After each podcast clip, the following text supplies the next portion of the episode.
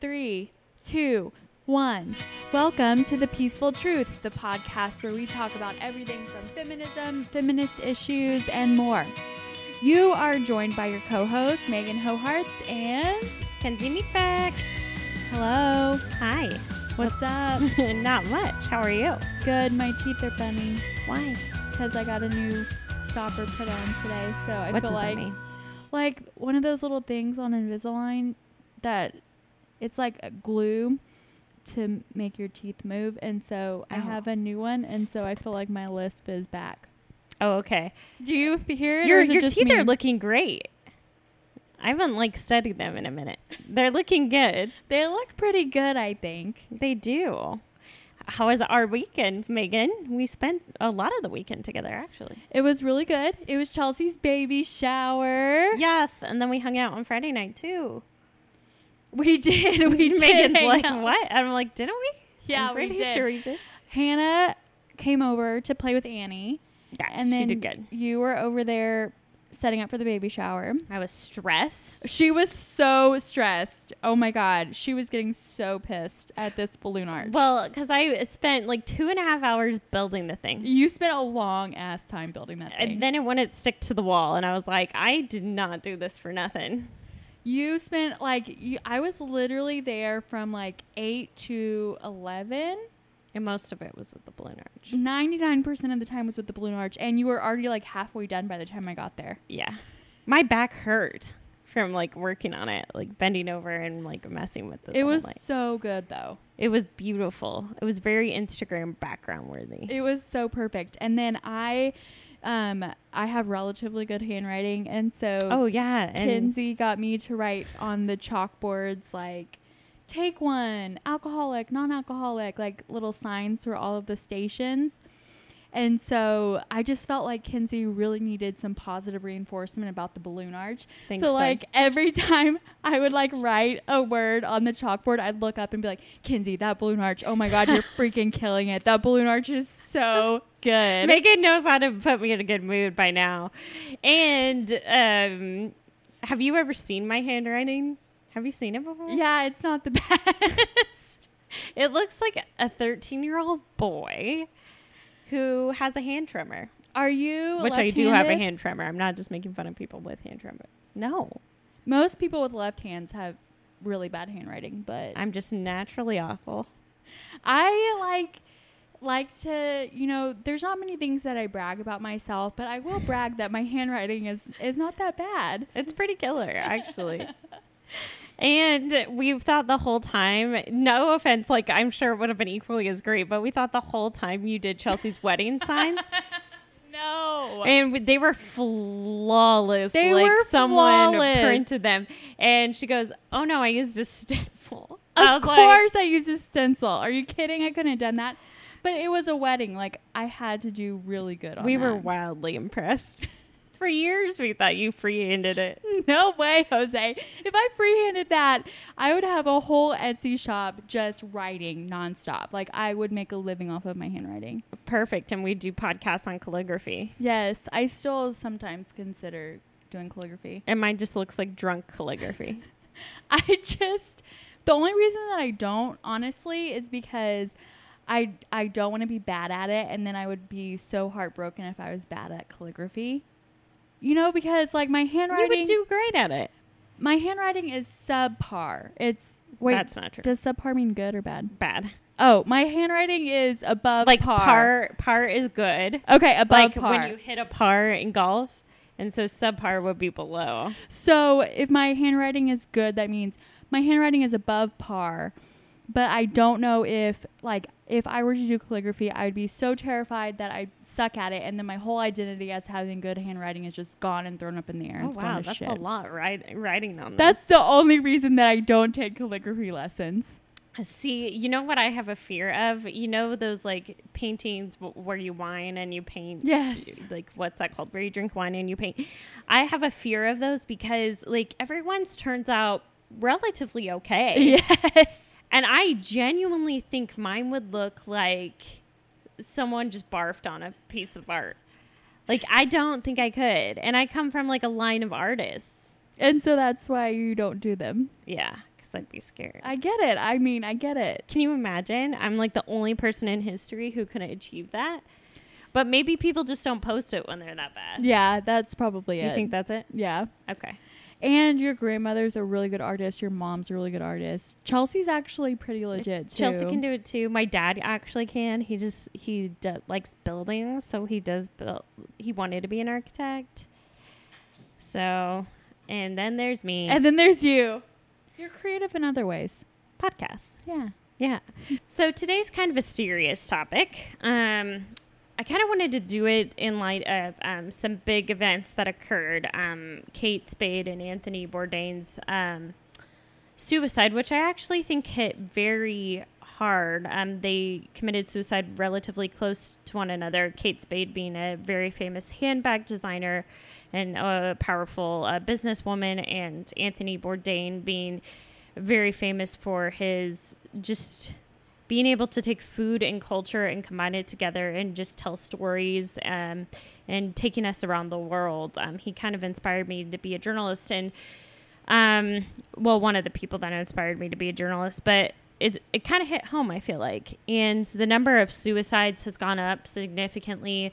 And I've actually personally, and I've known a lot of people, a lot of my friends that have gone through mental health issues. And so I think it's just important to continue to talk about it and not like be closeted. I couldn't agree even more.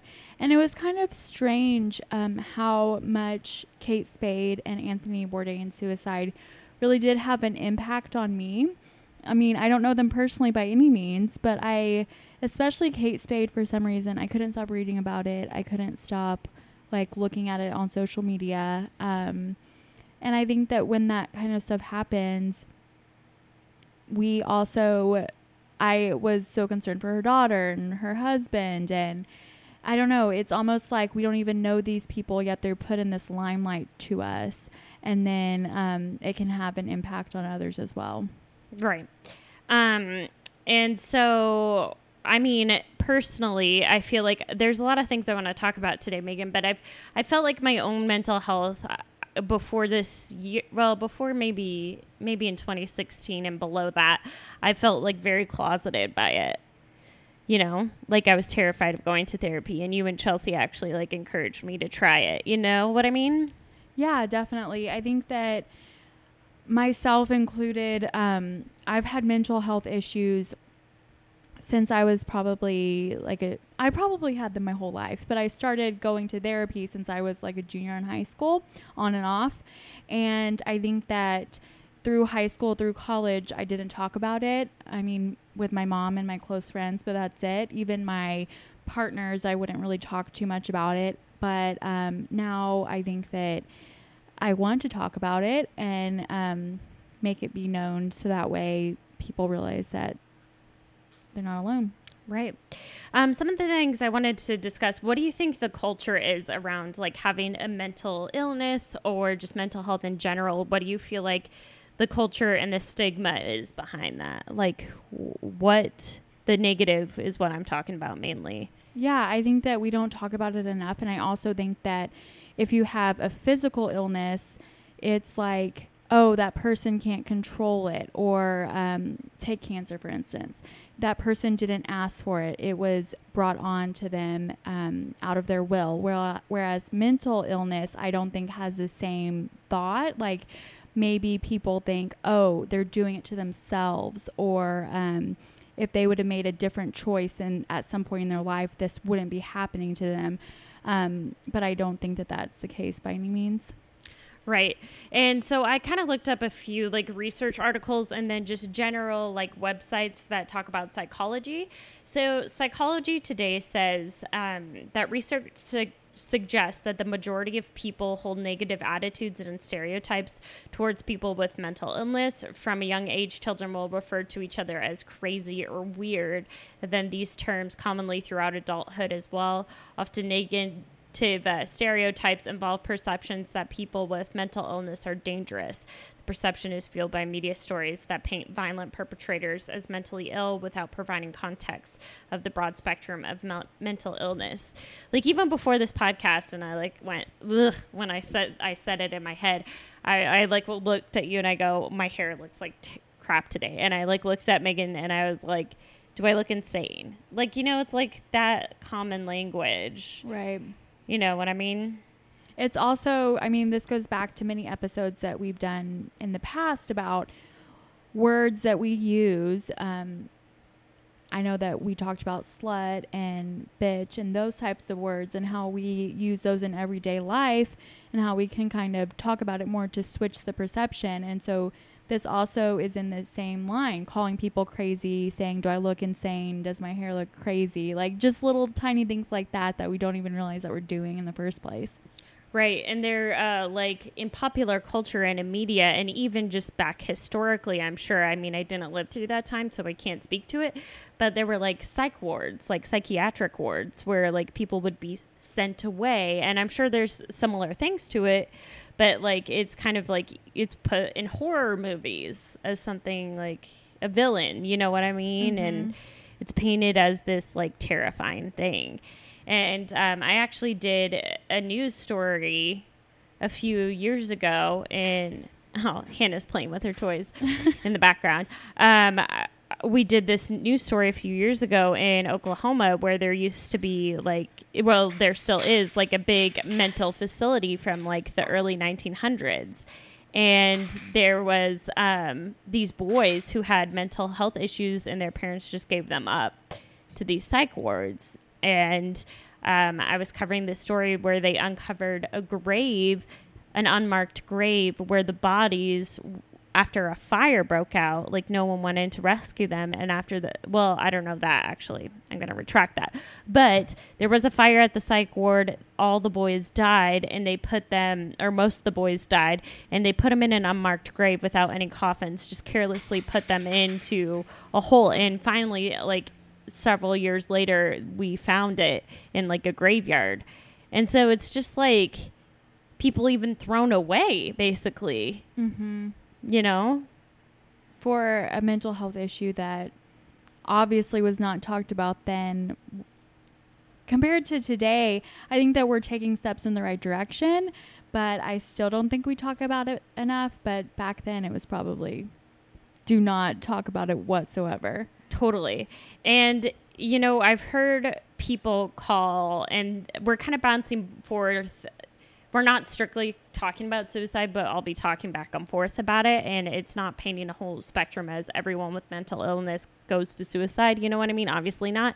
Um, but we're also, I've heard people call like suicide selfish and awful and painting it like a blank page and trying to understand or. A try and it's not trying to understand or solve the pain by just calling it selfish, suicide selfish. Like I kind of want to call that out because I mean personally and I really don't talk about this and I'm not trying to freak anyone out but like that I know personally that listens but I've been in that dark hole where it feels like you're dark hole and you're by yourself and there's no way of getting out and for people just to call it like a blank page selfish it makes people I think not want to talk about it even more mm-hmm. you know mm-hmm. because you're ridiculing someone and you don't know who you're saying that's so selfish can you believe that person committed suicide you don't know if they're thinking mm-hmm. of suicide and so that makes them not want to tell you even more of those dark thoughts right you know what i mean and so I just feel like a lot of people get into this dark hole and by talking to other people you feel like like this is what I think about like depression in my head where you get into this dark hole and it feels like you're alone and you can't get out and you don't know what to do. And like the way to help is maybe to tell someone else and you don't have to be in that hole alone. Someone can like reach in and grab you. You know what i mean? Mm-hmm. um but anyway so why is hell such like a mental taboo i think it's like such a thing where people don't talk about it. I think it's it's kind of what you mentioned though. It's not a physical thing. Right. I think that it's also because maybe there is a stigma around the fact that um, it's not something that other people who maybe don't have mental health issues think, oh, they can control it. It's controllable. It's um, like I mentioned earlier, they made maybe made a decision in the past that's led them to this point. Um, whereas uh, physical illness truly isn't controllable, I think that maybe sometimes the perception is that mental health is controllable and you can control your thoughts and you can control your emotions and how you react to those those things. And I think that if um, more people knew that, hey, I can't control my OCD or my anxiety or my depression or whatever it may be, it's like a chemical imbalance of the brain, um, then that could be um, more of a light. Yeah. And I think being aware, like, I know everyone's like, oh, this world is so PC. But I mean, like, imagine if people do have OCD, and I hear people say all the time, oh, I'm so OCD. Or like, I'm just going to kill myself. You know what I mean? Mhm. And they're not serious. Yeah. You know, there's things like that that make it um, not great.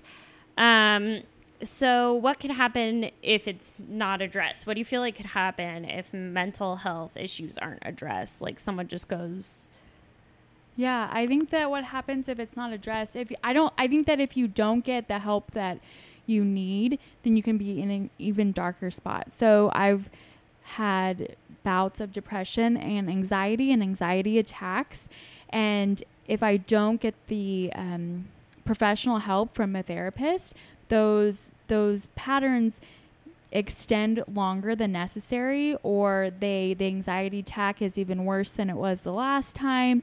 And so they just kind of roll over and boil over and one thing leads to another and you do end up in that dark hole that you were mentioning um, and i think that with the help of a therapist with the help of i've been on medication in the past um, i think that then the anxiety attacks become less frequent or maybe not nearly as severe or not nearly as long maybe they were I don't know, five minutes. Now they're only a minute. And it just helps so much to get the professional help as well as, for me, medication was needed.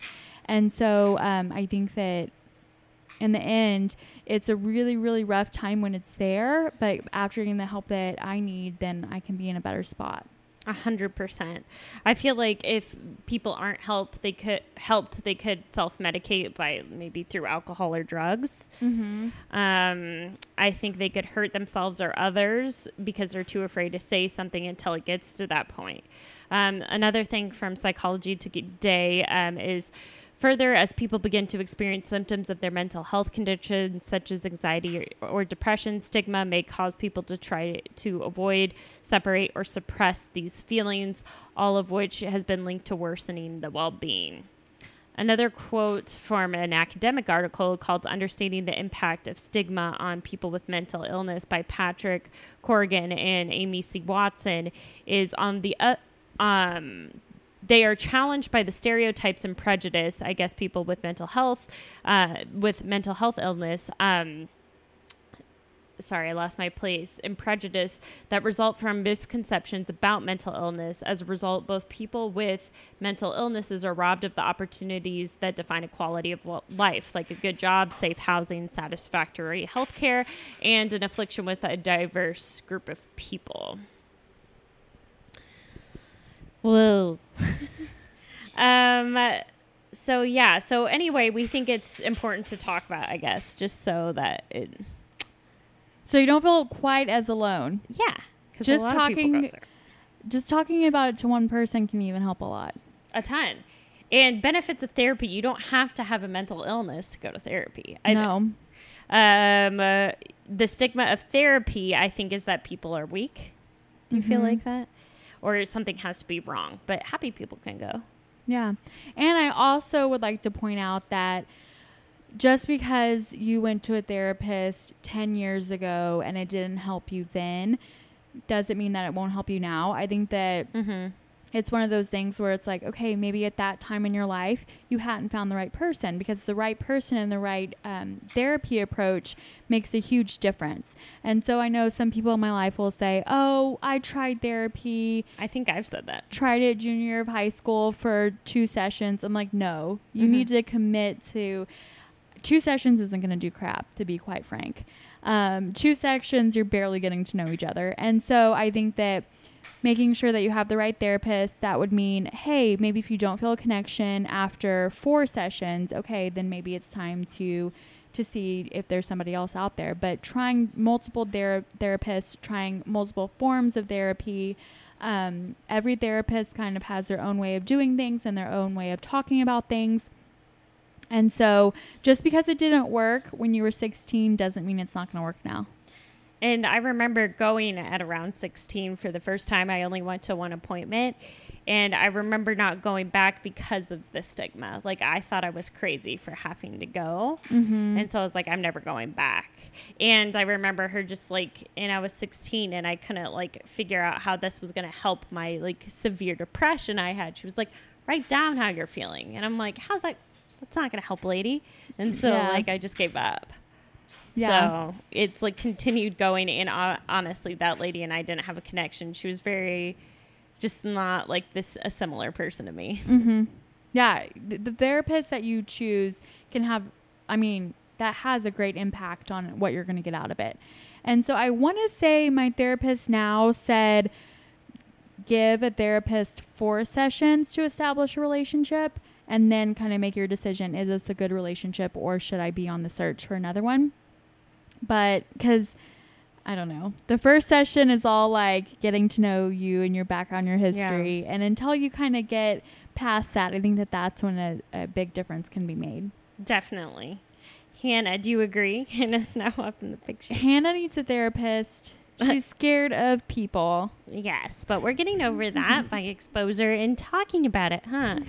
um, so I wanted to talk about how like talking about it so much does help. Like my favorite murder, Karen and Georgia talk about it a lot. And have you ever heard like their viewers write into them about how much it's helped them in their mental health? Oh, yeah. So th- that's proof. Um, so yeah, does anxiety seem like it's on the rise to you at all? I don't know if it's on the rise or maybe if we're just talking about it more. It might be. Um, I wonder sometimes though if it's also strengthened because of social media Mm-hmm. and, the culture. saturation Mm-hmm. and like comparing yourself constantly and having to see everyone's rows of a life. That's not real. That's not real. Mhm. That's the best part of their life. Because it would be hard to like be like, this is the shit day I'm having. Look how bad my hair looks today. Like, you know what I mean? Yeah.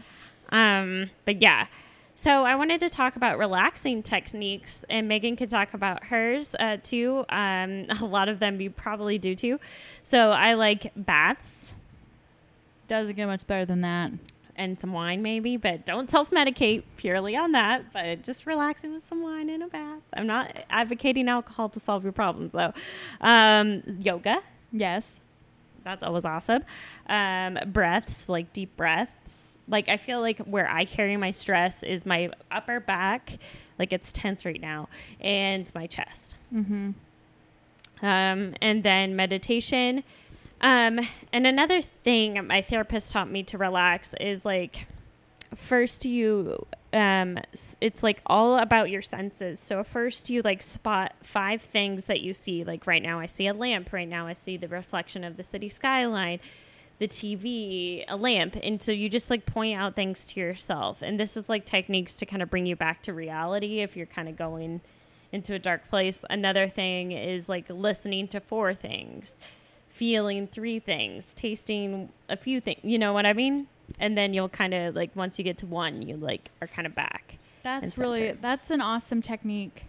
My therapist gave me the technique of when I feel panicky or when I start to feel like anxious about something, like putting both feet on the ground and saying, because my panic has to do always with the future and like what's going to happen with this, what's going to happen with that. And being in the present is a really important thing that I need to notice. And so, in order to do that, put both feet on the ground and say, right now, I am safe. Like, it doesn't matter what's going to happen in the future. It doesn't matter what's going to happen. I can't control that. But right now, everything is okay. And so, um, I think that both of those techniques can be really beneficial. I heard an interesting theory. Someone said the other day to me, and I thought it was so interesting. They think there's a lot of anxiety out there because anxiety is like the fight or flight reflex, kind of. And so that's why we're so stimulated because uh, we come from generations of people that survived throughout evolution. And so they always had a fight or flight. And so they they were the anxious ones, and that's why they think everyone is so anxious nowadays. Because the people who where our ancestors or, survived or flew eh, were the ones that survived, and then the Yeah. ones who did not fight. So we naturally flew. have it. Yeah, so we naturally like have it, you know? Interesting. I thought it was interesting. Um, I don't know if it's interesting to most people, um, but one of I wanted to kind of say and wrap again. Call the suicide hotline or reach out to someone. But the number for the suicide hotline is one 273 8255 Um, what are you looking forward to this week? I am looking forward to going to Vancouver. Vancouver. I haven't been. It's the best place. I'm going to see Vance Joy. What's that? Uh, He is a singer, Oh. um, and one of my favorites. I Oh, want really? to say he's from London. He's from England. I got haven't heard of him. I think you probably heard one of his songs. Um, I'll play it for you. Oh, cool. But um, I'm really excited. I also just want to do a quick mention of the Pride Parade that was on Sunday. Um, I got to witness some of it, and I think that it was just a great show of collaboration. Uh, people coming together from all different ages, races, uh, sexual orientations. Um, and I think that it was just a great way for Seattle to come together. I know. I want to go next year, for sure. Yeah. Um, what am I looking forward to this week? Ooh. I'm just I'm continue looking forward to summer.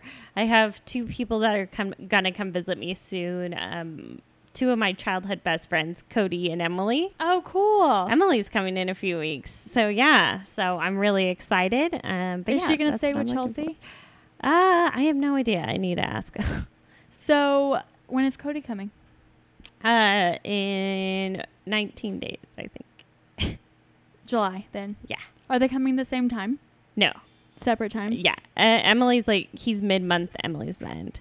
Maybe would he want to be on our podcast? I think he would. We're putting him on the spot definitely right now. Woo! Um, but he definitely would. I bet okay. he is a feminist for sure. Okay, I really want to meet this guy. He's my spirit animal. Okay. Well, we love you. Thanks for sticking with us, and have a wonderful week. Bye.